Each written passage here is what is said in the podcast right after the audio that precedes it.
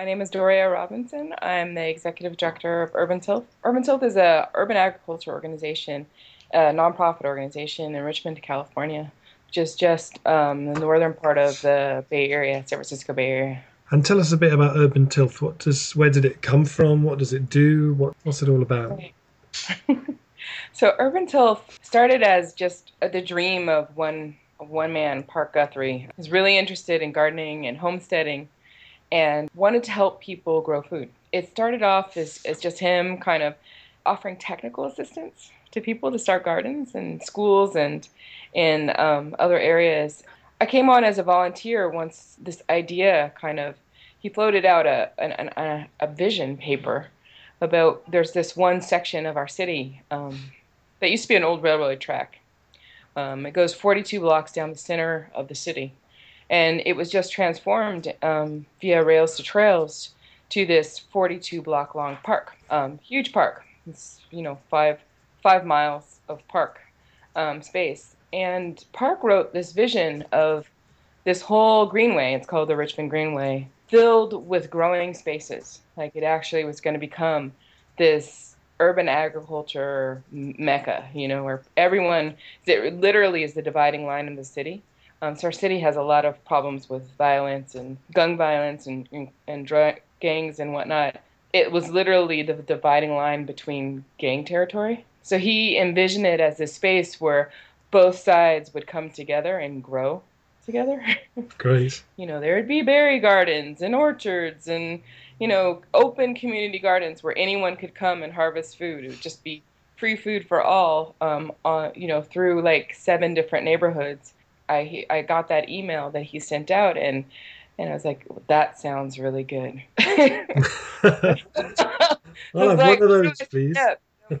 and um, I actually came on as a volunteer and um, kind of kept helping and helping, and eventually. Uh, Park got really tired, as many people who start these things as a labor of love do, you know. And he needed to stop, and he asked me to, to become executive director. And um, and I did.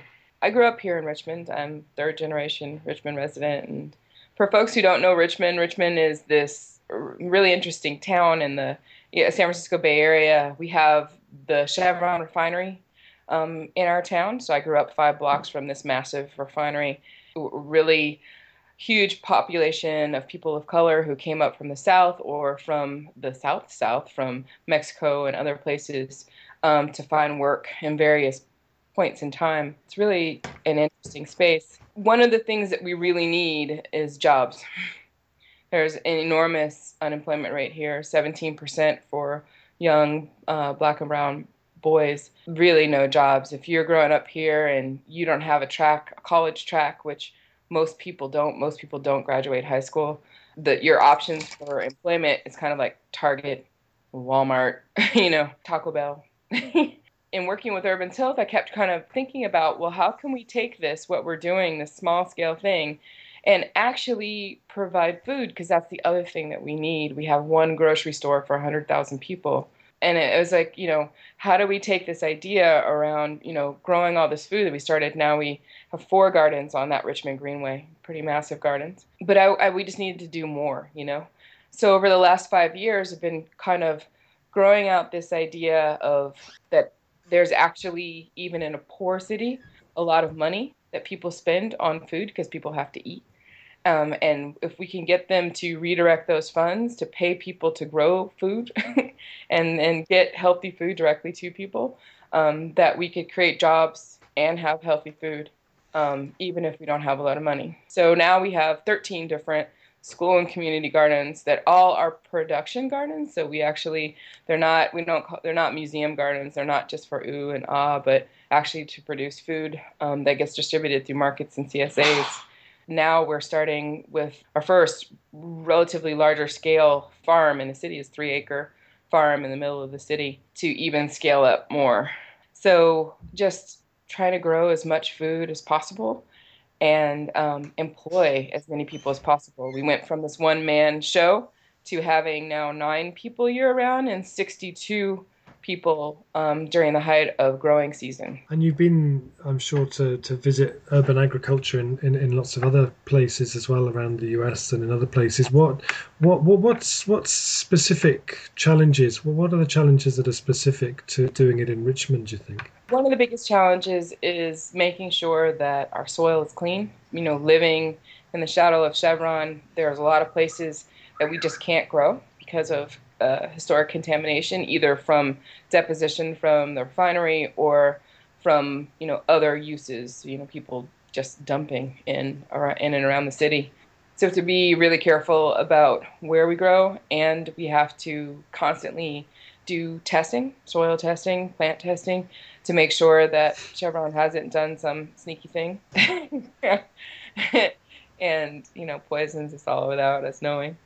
Um, so that's a huge challenge. But outside of that, only the fact that people don't eat real food, you know, that people are really used to opening up a package and putting it in the microwave and calling it dinner, you know, getting people who don't even necessarily cook, you know, or to even know how to cook to buy and eat fresh food is a process. You know, it's a real process. We we have to actually we teach cooking classes in all of our gardens because people literally don't know how to cook anymore. And It's not just kids.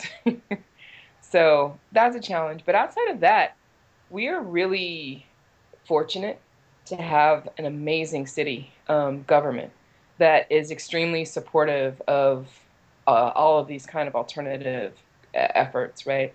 So they just passed, I don't know what you call it, it's not really an ordinance, but um, it was a, a directive to staff to investigate you know this new um, urban agriculture law that has come down in the state of California to give tax breaks for repurposing vacant land within urban communities for urban agriculture.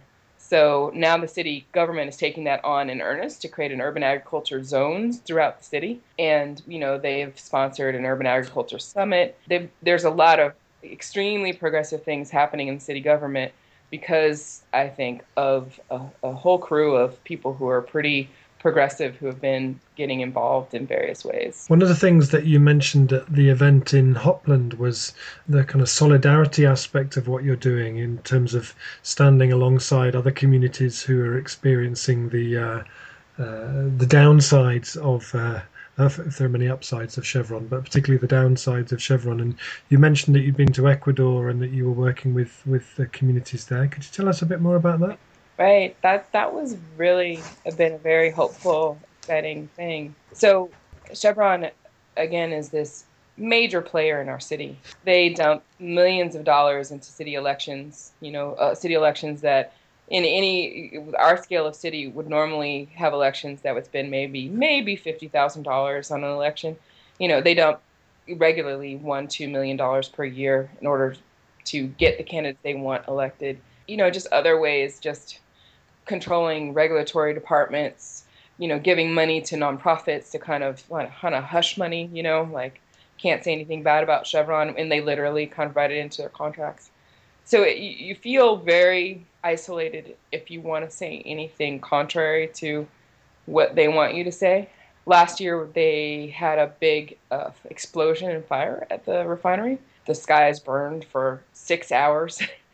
Just the skies turned black, and we were all covered in this toxic soot full of PAHs. Finally, the city government was like, okay, this is ridiculous. We're suing you. You know, you just dropped our property taxes, you dropped everything. And everybody said, you know, you're crazy, you'll never win, and and whatnot. And so um, the mayor, who has always had contacts with different folks in Nigeria and you know even in, in Ecuador, was very open to looking for other communities who can stand with us, right?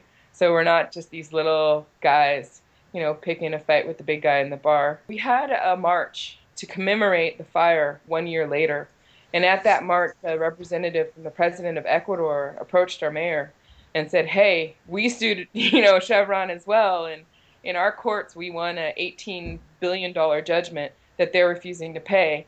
And won't you come to Ecuador so I can we can show you what they did and you can stand in solidarity with us." A few weeks later, they sent us to Ecuador, uh, the mayor, myself, and another reporter, and we were able to see the damage they did in the Amazon firsthand and um, meet with the affected communities, so indigenous people whose lives were just ravaged by this company, this multinational company. And it was pretty profound. I mean, we'd always hosted different groups and kind of shared stories, but I think this this time was different. You know, like we actually made a point to talk about and take steps to create this international union of affected peoples as a means to stand up to these multinational corporations that you know go beyond national governments and are kind of beyond international law, beyond international government law, hoping that you know by standing with other communities who are affected internationally, we can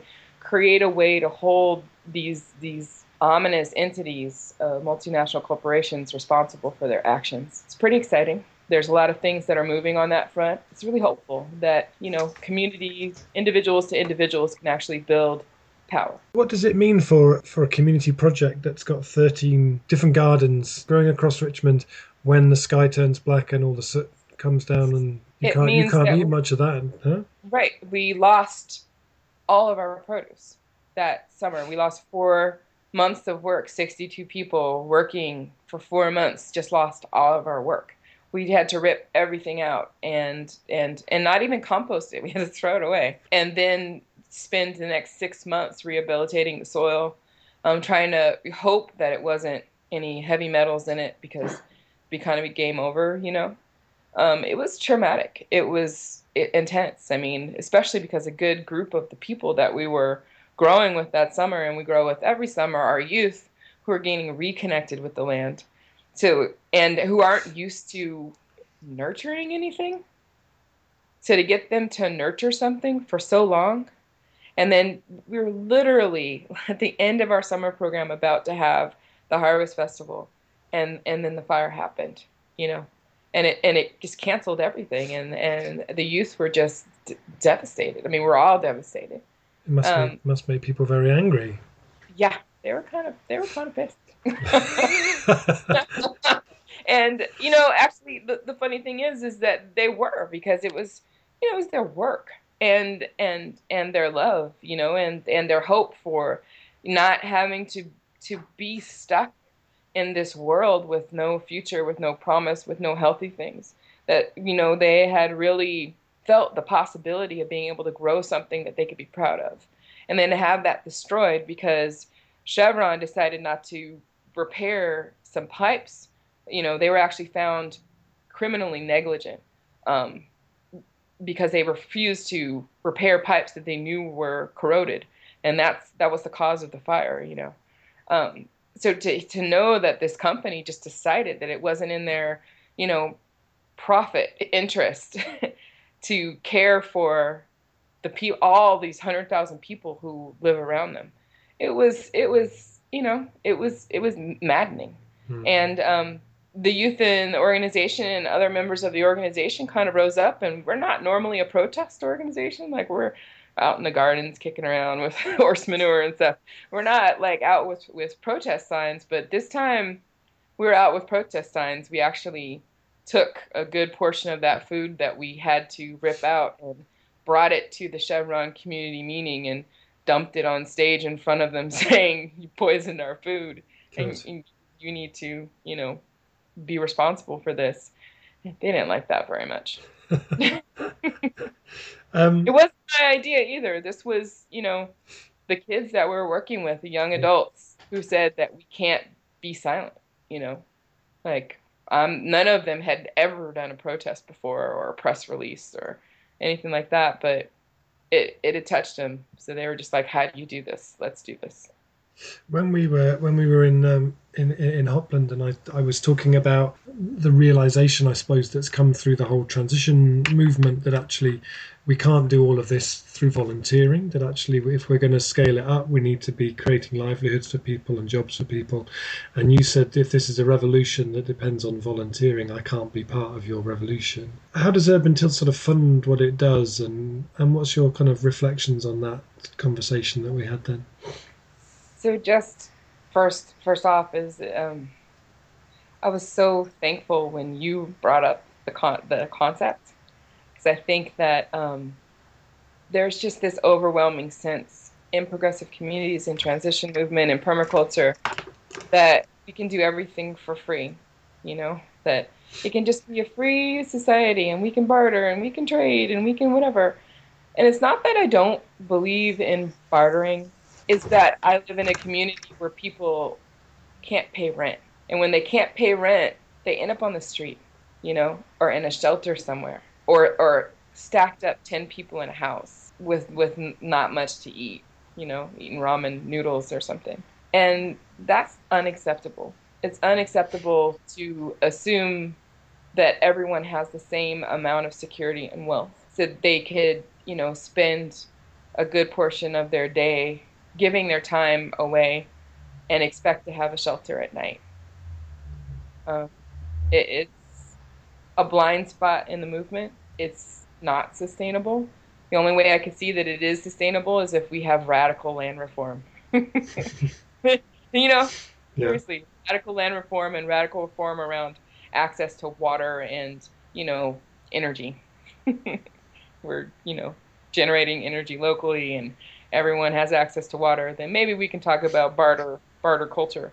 But until that happens, um, especially if we want to scale things up. Um, we have to figure out a way where, where we're trading so that people can still pay rent. um, so with Urban Tilth, um, right now, we're nowhere close to being able to support ourselves um, with um, our work, but we're getting there. I just we are about to scale up our CSAs from just being these very neighborhood based, you know, we have a CSA at the, the high school where we grow food for the families that sign up on back to school night. Um, we're about to scale that up like four times um, into a, a, pro, a for-profit entrepreneurial venture that supports the nonprofit. Um, and that will be completely self-sustainable in one year, um, just from the food that we're growing um, in partnership with some small farmers in East Co- Eastern Contra Costa County, um, so that we can maintain uh, the yield that we need to um, service 500 families. Um, that's exciting. and that, exciting that we're going to have something that actually is, you know, financially sustainable and can then support other activities. And that that step for you as an organization from sort of doing I can't remember what the word was used, but you know, sort of smaller kind of things to be doing something to thinking shit right we need to be looking at this as a as a profit making enterprise. Yep. How, how, was that shift f- for you in terms of your thinking and in terms of the skills? Did you have those skills already? Did you have to get them in i mean i didn't have i didn't have the skills already i'm learning a lot i'm learning a lot about how you construct a food packing facility right now you know? living the dream but never thought about that before. Um, but it's awesome, you know. I mean, I've worked in a food packing facility. I worked for a produce distributor um, run by women in San Francisco, a co-op, and um, so I know how the workflow goes, but I didn't know how to kind of actually construct the space and pass codes and permitting and everything like that. So that's what we're working through now.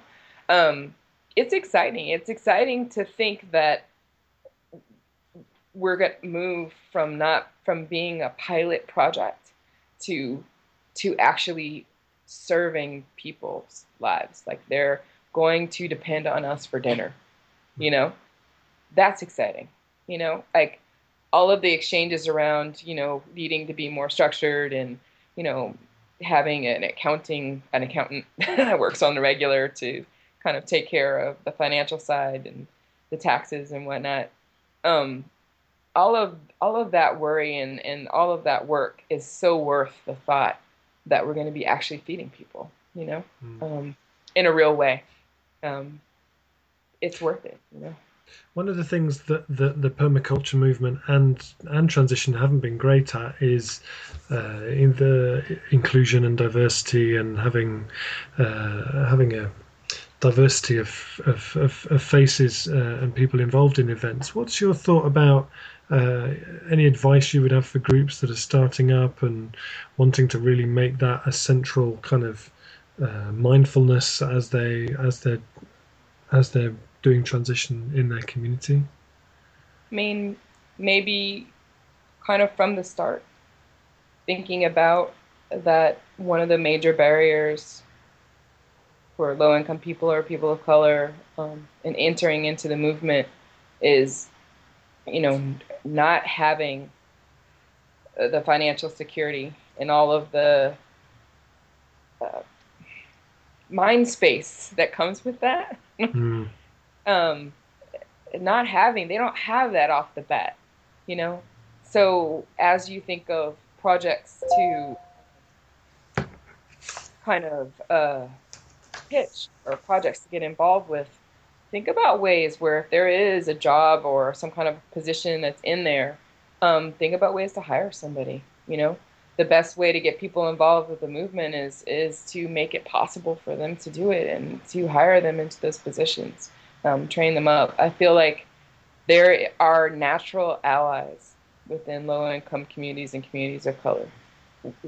We believe in, you know, and whenever in the United States, whenever communities of color are, poor, are especially African American communities, around environmental issues or climate change or co-ops or anything like that, you know, overwhelming majority are in favor of all these things.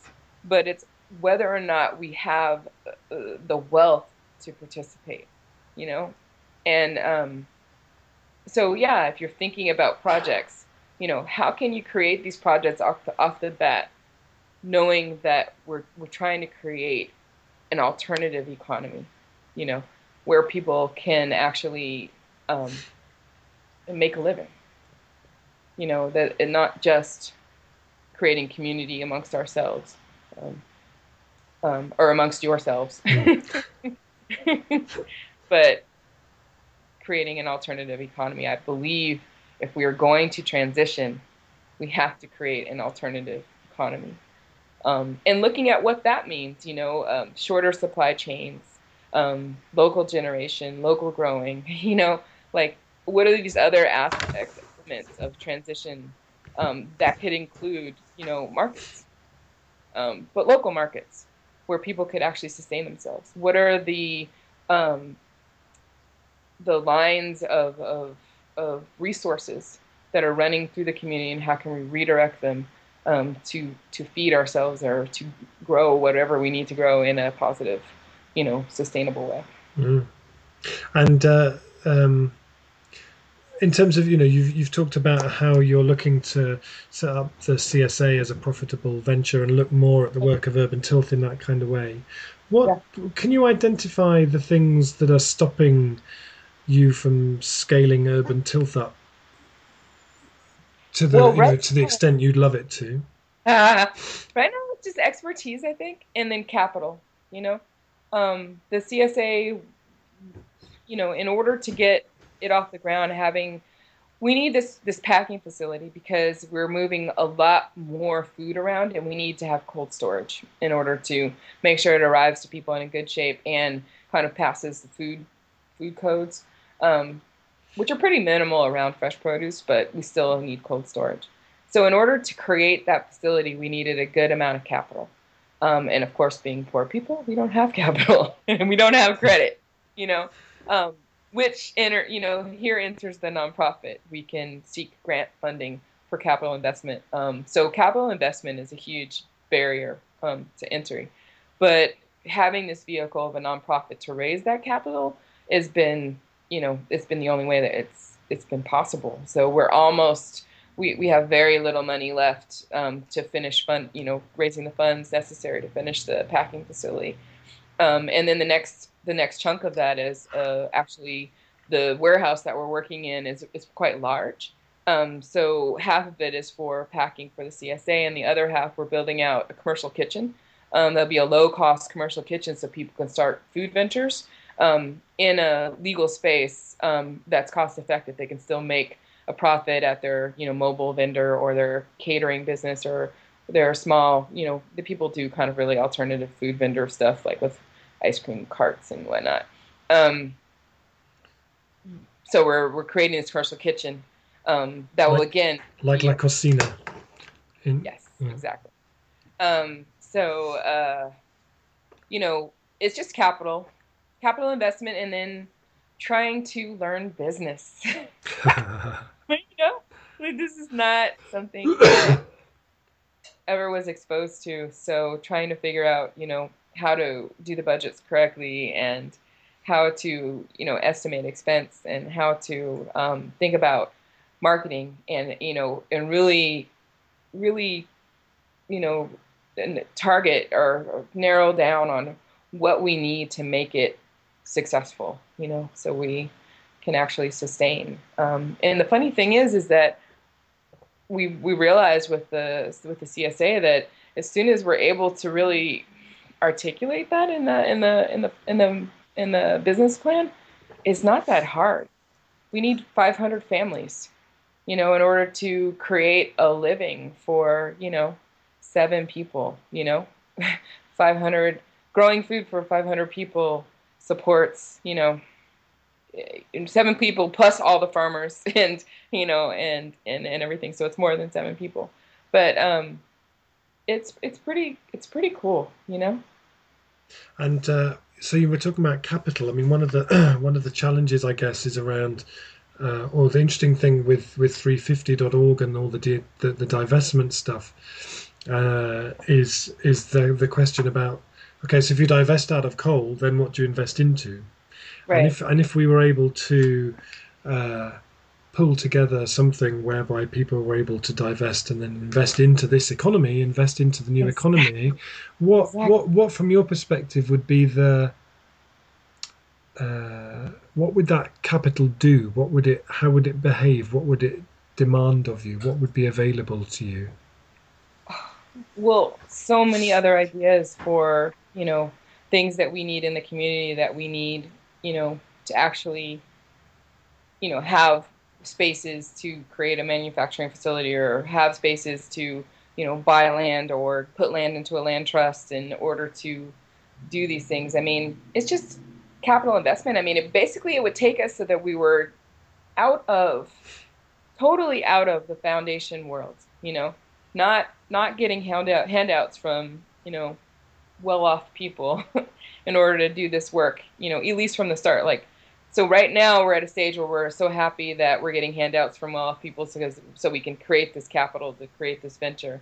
But wouldn't it be nice if divestment in, instead redirected those funds to create the capital to do these, these things? And so we would never need to have a population of, you know, uber rich, very well off people who you know slough off a little bit of their money to to you. You know, if I would like to make the existence of very wealthy people a non necessity. like we don't have to have them, and we don't have to have the scraps off their table in order to survive, right? Yeah. That we can actually, you know, take our pension funds and our whatever it is and and and, redirect them towards building this alternative economy, right? Mm. Um, that'd be great. It was a thing that really struck me when I was when I was in the US and meeting some of the different foundations and stuff was how they, they like to think of themselves as benevolent and charitable and fantastic and making the world a better place. But they have a maybe kind of a, a, billion dollar endowment which is invested in coal and gas and all sorts of shit so they can get a 10% return on it every year and then they take a percentage of what they get as interest and give it out to everybody to try and clean up all the mess they've made with their endowment, and yep. then and then like to think of themselves as being a good thing, when they're a yep. hugely net negative thing. It was yep. quite an quite an opener. Yeah, um, yeah, yeah, yeah. So, so I suppose the last thing is really on, on that on that question of scaling up. Right. If we look at all the different things that are going on. Um, across the US and across the world in terms of local local economic things and community renewable energy things and all those all, those things that are going on. What do you see as as being the the, the potential of that scaling up, or the, the the challenges of scaling that up and the opportunity of scaling that up? I mean, well, definitely the challenge is, is that one, we haven't really, I think, identified all of the opportunities. Um, what industries, what practices do we want to scale up? I mean, people have their eye on food things, they have their eye on solar, um, but what else is there? What else are the needs of of human communities, and and how can we how can we supply those needs and locally, you know, in a sustainable way? I think that one one challenge is just identifying those things so we can start to really see in detail what this new economy would look like and what it's composed of. Um, two is, you know, just working against this incredible, you know, flow of of the other uh, the the default economy having you know all of its systems are already set up and you know everything flows so easily into that system. It's hard hard to resist. Um, it's hard to resist not replicating it. Um, it's hard to resist not using parts of it to to get what you want to get done, and and um, and in fact, maybe not doing yourself a disservice by by using part of it. Um, so resisting the existing default economy, um, resisting participation in it, um, and then uh, and then just wrestling resources, wrestling that capital. You know, um, getting people to trust in alternative funding, you know, crowdfunding or, you know, divestment, um, reinvestment. Um, it's a big trust factor, right? Mm. Um, so I think that those three things are the things that I think of like, what do we want to build? what are the elements? What are we investing in? Um, how do we not build it so it just replicates, you know, what we did before? Um, or helps to continue the existence of what isn't working. And three, how do we build a system of, of trust around resources so that people trust that we can actually redirect those resources into something positive? Mm. Um, yeah, I think that, that that to me seems like what's up, you know, what's what needs to, what we need, where the challenges are, definitely. Brilliant. Thank you. Thank you so much. That's great. I was uh, I was reading about the that that thing with Chevron and the refusing to pay the fine, and then and then and how now they're going after the um, they're going after the lawyer who bought the case. It's crazy. How it's do those crazy. how do those people look at themselves in the morning? What? I don't know. I, I swear I was standing at you know there's one of these pits, you know, or literally literally they're like water beds you know like because they just took soil and dumped soil on top of this big pit of water and crude oil. And you can walk on them a little bit and they kind of shake like a water bed and put your hand in it it reeks of fuel you know? And you put your hand in it you literally come back with with crud and crude oil all over you. And i just kept remembering you know the movie crude and they're saying we cleaned it up we cleaned it up. Like really really? It's like it was like a kid that's like you know got chocolate all over their face. They didn't eat any chocolate and it's just like what? You know and yeah so this rico case is, is outrageous. It's crazy. It's like we held you account- accountable. You you know we went through this 20 year case 20 years of proving our case. You lost. So now you're gonna call us the mafia. You know you're you're the mafia.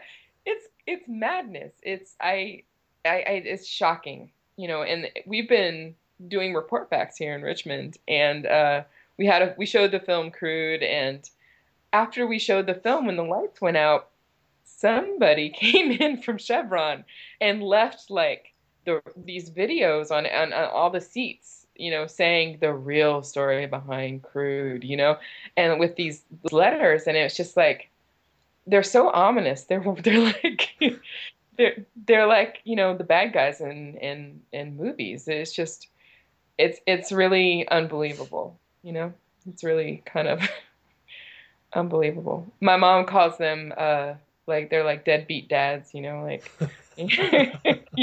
like the only way they'll ever do anything that's right is if you force them, you know.